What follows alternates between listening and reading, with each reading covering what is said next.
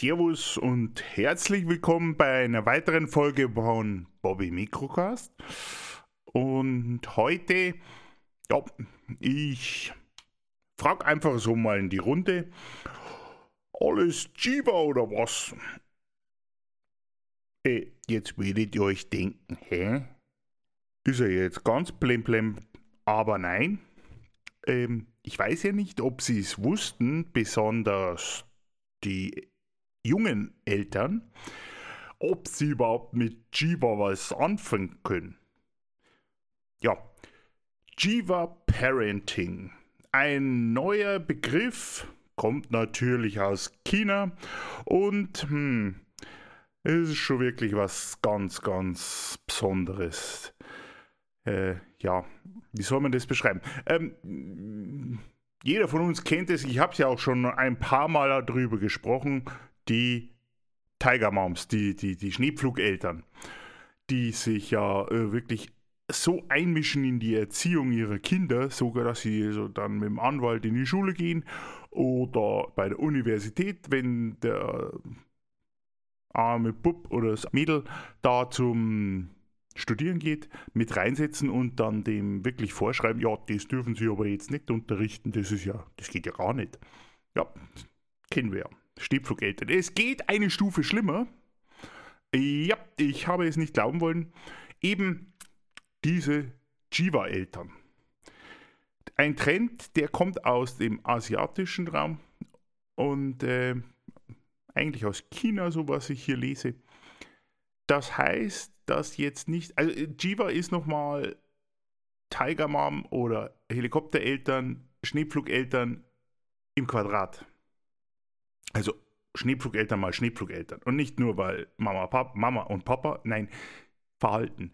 Es wird das Leben der Kinder so weit optimiert, dass die Kinder eigentlich gar nichts zu sagen haben also es wird ein Management aufgebaut äh, für die Kinder, weil als Elternteil weiß man ja am besten, was für die Kinder gut ist und deswegen äh, werden die Kinder da äh, optimiert. Das geht schon ganz früh los, das geht schon im Kindergarten los und das zieht sich dann durch bis, ich weiß nicht, vielleicht bis zum Ende des Lebens der Eltern oder vielleicht zum Ende des Lebens des Kindes, ich glaube, die machen das da nicht lang mit.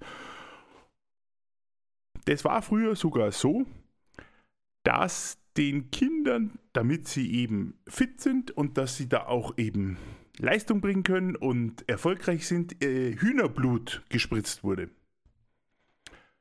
Äh, warum ihnen gerade Hühnerblut gespritzt wird, um zum Lernen sie zu animieren, ist fraglich.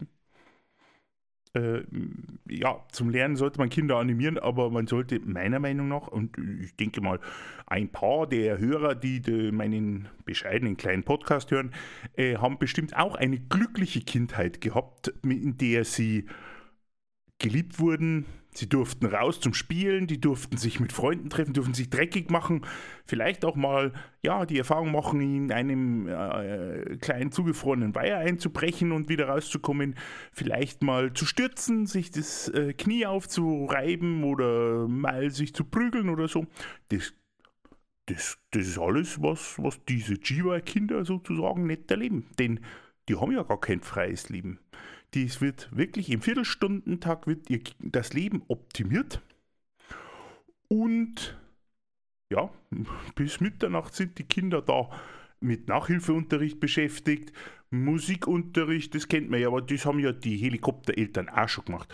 Aber da ist es so schlimm in China, weil die Eltern Angst haben, dass ihre Kinder nichts werden. Und weil die Kinder nichts werden, äh, das ist ja dann Katastrophe. Sie wollen es also besser haben. Ich meine, die, die Eltern, die sowas sich leisten können, das ist nämlich auch ganz schön teuer, Privatunterricht in China. Die, die, das ist der Hammer. Da, da, wird für ein Vermögen in Nachhilfeunterricht, in Klavierunterricht oder sonst was neigeworfen, dass die chinesische Regierung jetzt angefangen hat, eine Vorgabe zu machen, wie oft und wie lange den Kinder überhaupt lernen sollen. Denn äh, China hat ja die Ein-Kind-Ehe äh, oder das Ein-Kind-Verhalten aufgelöst, weil sie gemerkt haben, ja, es bringt uns nichts, wenn wir nur noch Männer haben, weil äh, jede Familie will natürlich dann hauptsächlich Söhne haben, weil die Familie muss ja weitergehen. Also wurden, und das ist auch, äh, kann man nachlesen, ähm, das ist äh, wirklich passiert, dass dann äh, Mädchen abgetrieben wurden oder als Baby, wenn es geboren wurde, irgendwie verschwunden ist. Schlimme Sache. Und da hat, da hat schon die, die kommunistische Partei gesagt, na, das, das, das geht nicht, das können wir nicht machen. Und da müssen wir einschreiten. Also wird die Ein-Kind-Ehe aufgehoben. Jetzt sollen aber natürlich dann, und da dachte man natürlich, ja super, okay, ist, äh, jetzt können sie wieder mehr Menschen zeugen, die, die chinesischen Bürger. Ja, aber jetzt haben sie den Druck, dass eben die Kinder auch was werden müssen.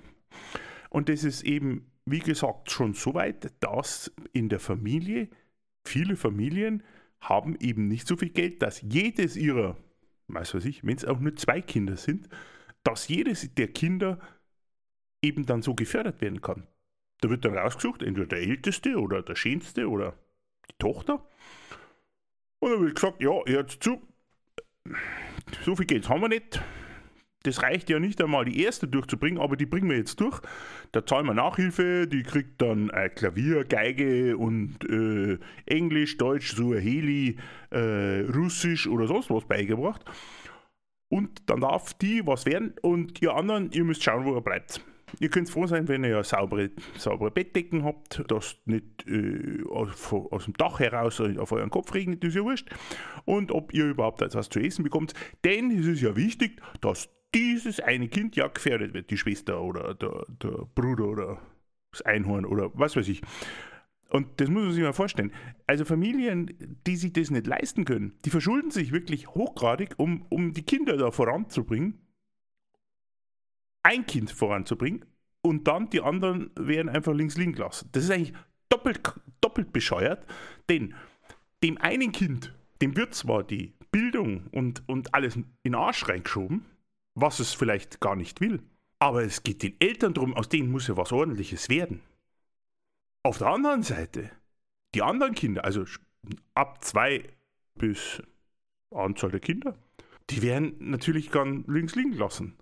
Und das ist eine doppelte psychologische Belastung. Und zwar nicht nur für die Eltern, die sich da krumm ackern und das Kind irgendwo sonst hinbringen, sondern für das gesamte Familienkonstrukt. Denn zum einen, klar, die Eltern reiben sich auf. Der Vater geht arbeiten, schaut, dass er irgendwie Geld reinbringt. Die Mutter muss natürlich dann das Kind, dieses eine Kind, irgendwie abholen und gleich zum Privatlehrer noch bringen. Danach muss er auf dem Timetable schauen, oh, scheduled, ähm, Geige ist um drei, um vier ist dann nochmal Deutschnachhilfe, um fünf Uhr machen wir einmal die Relativitätstheorie, so zwischendurch beim Eisessen und so weiter und so weiter. Währenddessen das Kind natürlich überfordert ist und auch ausgebrannt ist. Und die anderen Kinder, ja, die müssen schauen, wo sie bleiben. Mal ehrlich, da kommt doch jetzt, wenn man mal nachdenkt, wie war das denn bei uns? Wenn wir irgendwie uns nicht, äh, wenn wir dachten, ja, der, der Bruder kriegt hier alles in den Arsch geschoben und ich krieg nichts, da haben wir doch immer gestritten und ja, da ist, da, da ist Terror da gewesen. Also da haben wir uns dann da gezankt und dann mussten die Eltern wieder dazwischen gehen und dann hat man mit den Eltern gestritten und überhaupt, da, da, da ist doch Potenzial da, also negatives Potenzial. Und wie ist es denn dann? Wie geht es denn dann weiter? Ich meine, die können nicht einmal, die lernen nicht einmal, einen Regenwurm zuzuschauen, wie der aus der Erde kriegt. Oder einen Regenwurm haben sie ja nicht mal in der Hand gehabt, wenn es überhaupt da überhaupt Regenwürmer gibt. In der kommunistischen Partei, da sind sogar die Regenwürmer alle abzählt. Aber ist egal. Oder ein Frosch, ein Frosch irgendwo an einem Bachlauf zu sehen, den in der Hand halten und zu sehen, wie der ins Wasser springt. Alles nicht dabei. Das muss man ganz ehrlich mal sagen. Das ist äh, brutal, was man da den Kindern antut. Und da hat jetzt, und jetzt kommen wir ja eigentlich auf den Punkt, da hat jetzt die chinesische Regierung gesagt, das, das geht nicht, das können wir nicht so machen. Also hat die kommunistische Partei in China reagiert und versucht, diesen Kreislauf zu unterbrechen. Diesen Teufelskreis. Also ist es so, dass jetzt dort in China die kommunistische Partei gesagt hat, da werden Maßnahmen ergriffen, zum Beispiel ein Verbot von Hausaufgaben. Oh, jetzt werden, jetzt werden die jungen Hörer, wenige sind es, aber vielleicht junge Hörer sagen, oh geil, gehen wir nach China, kriege keine Hausaufgaben. Ja, Vorsicht.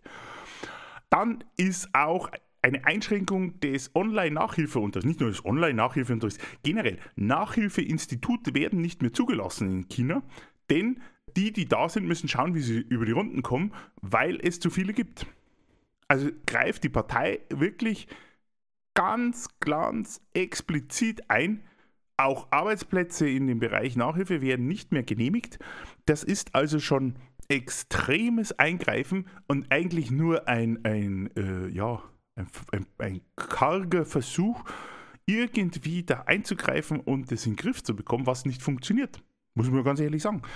Jetzt haben sie zu viele Männer gehabt, die, die letzten Jahrzehnte. Jetzt werden dann die Kinder, die da sind, völlig verblödet. Die sind nur noch auf Arbeiten, Arbeiten, Arbeiten. Und dann, da wird es dann interessant, was machen jetzt die Eltern, wenn sie es vielleicht durchgebracht haben, die Kinder, super, haben sie durch die äh, Schule geprügelt, äh, sind irgendwelche Genies in Mathematik und haben einen, keine Ahnung, einen Job, keine Ahnung, verdient viel Geld. Und jetzt passiert folgendes, was auch der Fall ist, dass solche jungen Menschen mit 25, sagen wir mal, die haben studiert und, und fangen jetzt an zu arbeiten, haben viel Kohle und, und keine Ahnung, jedenfalls, sie machen die Eltern ja glücklich, weil sie ja einen Beruf haben und erfolgreich sind. Aber jetzt wünscht sich dann auch noch die Mama und der Papa ein Enkelkind. Ja, hallo. Schon ohne diese Jiva-Missoptimierung, das ist ja eigentlich eine Missoptimierung, haben doch diese ganzen Chinesen und Japaner schon das Problem gehabt mit dem anderen Geschlecht. Also da gibt es ja 25-Jährige, die haben noch nicht mal ein Mädel geküsst. Ja, mal ehrlich, wie sollen denn solche Menschen Freundschaften aufbauen oder, oder eine Liebesbeziehung oder einen Partner finden, wenn sie in ihrem ganzen Leben das nicht hingekriegt haben. Freunde aufbauen. Scheint anscheinend den Eltern scheißegal zu sein, ob man Freunde hat, weil äh, man hat ja keine Zeit, irgendwie mal mit, mit jemandem was zu machen und da so Freundschaft aufzubauen, eben dem, dem Frosch, ein äh, Froschwettrennen machen oder Seifenkistenrennen oder keine Ahnung, einfach nur mal äh, auf dem Bolzplatz liegen. Die haben das ja nicht da. Und jetzt, hat, also jetzt würde ich dann sehen, dass dann diese Chiva-Eltern auch noch das Emotionale von den Kindern optimieren. Das wird insofern schwierig, weil, ja, ich weiß ja nicht mal, ob die Eltern überhaupt das im Griff haben. Da kann man ja sagen, sie haben Glück, dass sie ein Kind gezeugt haben. Ja gut, manche dann eben mehrere. Dass sie dann da auch noch jetzt, wie wollen die denn diesem Kind beibringen, ein Mensch zu sein, der andere Menschen kennenlernt, hat er nicht gelernt. Freundschaften schließt, hat er auch nicht gelernt. Und dann vielleicht noch ein Partner fürs Leben, der auch noch den Jiva-Eltern gefällt. Also unmöglich. Denn wenn die selbst, wie gesagt, äh, in, China und Japan da äh, so Ankuppler-Mädels haben oder so Mädels haben, die man buchen kann. Das ist jetzt, klingt, ist, ist jetzt ein bisschen komisch. Du kannst also zu einem Mädchen gehen und kannst mit der reden, neben, neben ihr sitzen, darfst dir mal auf den Oberschenkel fassen, darfst dir vielleicht die Schulter berühren, vielleicht darfst du auch mal, das ist jetzt, muss man aufpassen, äh, den Busen berühren oder sie küssen. Aber da zahlst du ja dafür und dann gehst du wieder. Also, mal ehrlich, wie soll denn das funktionieren? Da haben es doch den, den, den Eltern sowas von ins Hirn geschissen. Das, das geht sowas von, von nach hinten los. Und dann, also wie gesagt, da, da, da, da bekommt ja fast wieder die arrangierte Ehe wie Hochzeit auf den ersten Blick. Kennen wir ja mittlerweile, ist ja ganz auch arrangierte Ehe, nur nicht von den Eltern, sondern von den Wissenschaftlern. Ja, da bekommt die auch einen ganz interessanten Level. Denn, ähm, mal ehrlich, da kannst eigentlich als Eltern auch gleich die, das Leben, die, die, die Partnerschaft planen. Suchst da, gehst wieder am Heiratsmarkt und suchst da, äh, da ein Mädel für, für den Jungen aus.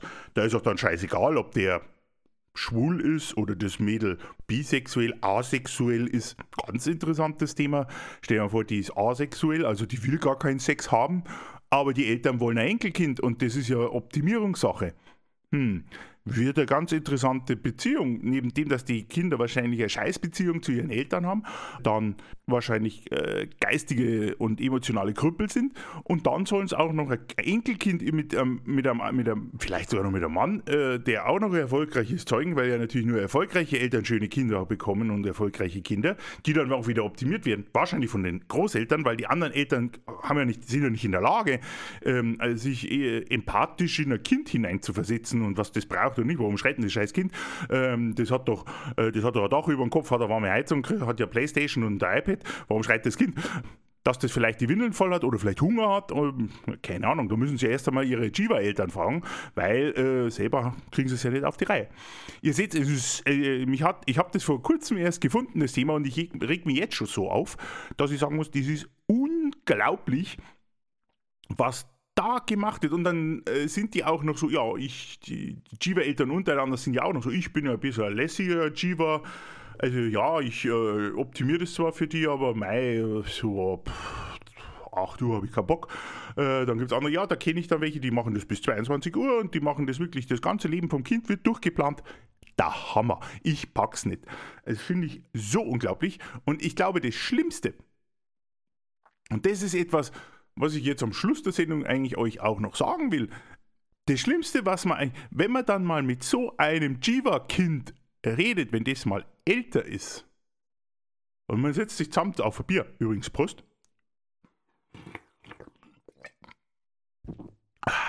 Ja, muss auch sein. Die Stimme muss ja gehüllt sein.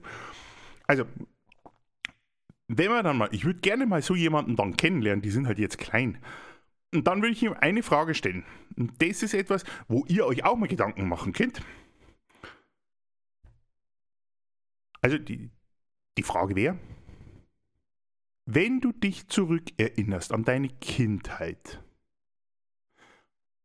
was war der schönste Moment in deiner Kindheit? Also mir fallen da eine Menge ein, wie habe ich ja schon gesagt. Aber ich glaube, was die für eine Erinnerung dann haben, das ist das Grausamste, was man einem Menschen eigentlich in, sein, in seine Erinnerung an sein Leben einpflanzen kann.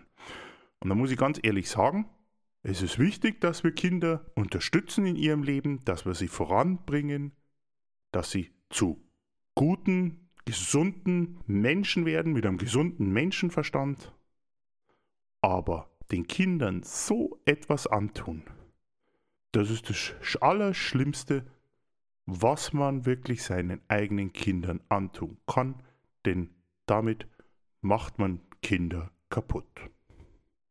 Ja, also, tut mir leid, hartes Thema heute, äh, schnelles Thema heute. Ich hoffe, dass ihr euch da an, an schönere Sachen zurückerinnert, so wie die, oh, die Lieblingsplatze meiner Großmutter, aufgeschrammte Knie, äh, Molche, die wir über die, die, die äh, Gleise gerettet haben, aus der Kläranlage in einen Tümpel gebracht haben, die erste Liebe, äh, der erste Kuss, der erste, der erste Rausch und der erste Schädel, das erste Mal kotzen, weil man die Grenze seines Alkoholkonsums erreicht hat, aber auch eben besondere Momente, an die ich mich so gerne zurückerinnere und ich merke, ich bin ein Mensch äh, und ich bin ein gesunder Mensch. Ich kann meine Familie ernähren. Also darüber können wir eigentlich nur dankbar sein, dass unsere Eltern uns so ein Leben ermöglicht haben. Ja. Ja, äh, Jetzt äh, fröstelt mich ein bisschen von dem vielen Gerede und ich denke, das liegt nicht nur am, ja, am Herbst, sondern das ist ja, ja, mei, das ist halt so. Ja, vielleicht ist es auch der Herbst.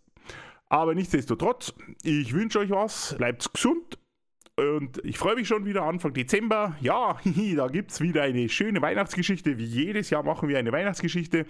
Äh, jetzt werdet ihr fragen, warum Weihnachtsgeschichte? Es gab doch schon eine Weihnachtsgeschichte. Ja, da muss man nochmal eine neue Weihnachtsgeschichte machen, denn die Weihnachtsgeschichte ist ja keine echte Weihnachtsgeschichte und ihr wisst ja, meine Weihnachtsgeschichte muss, hat immer mit Herzblut zu tun.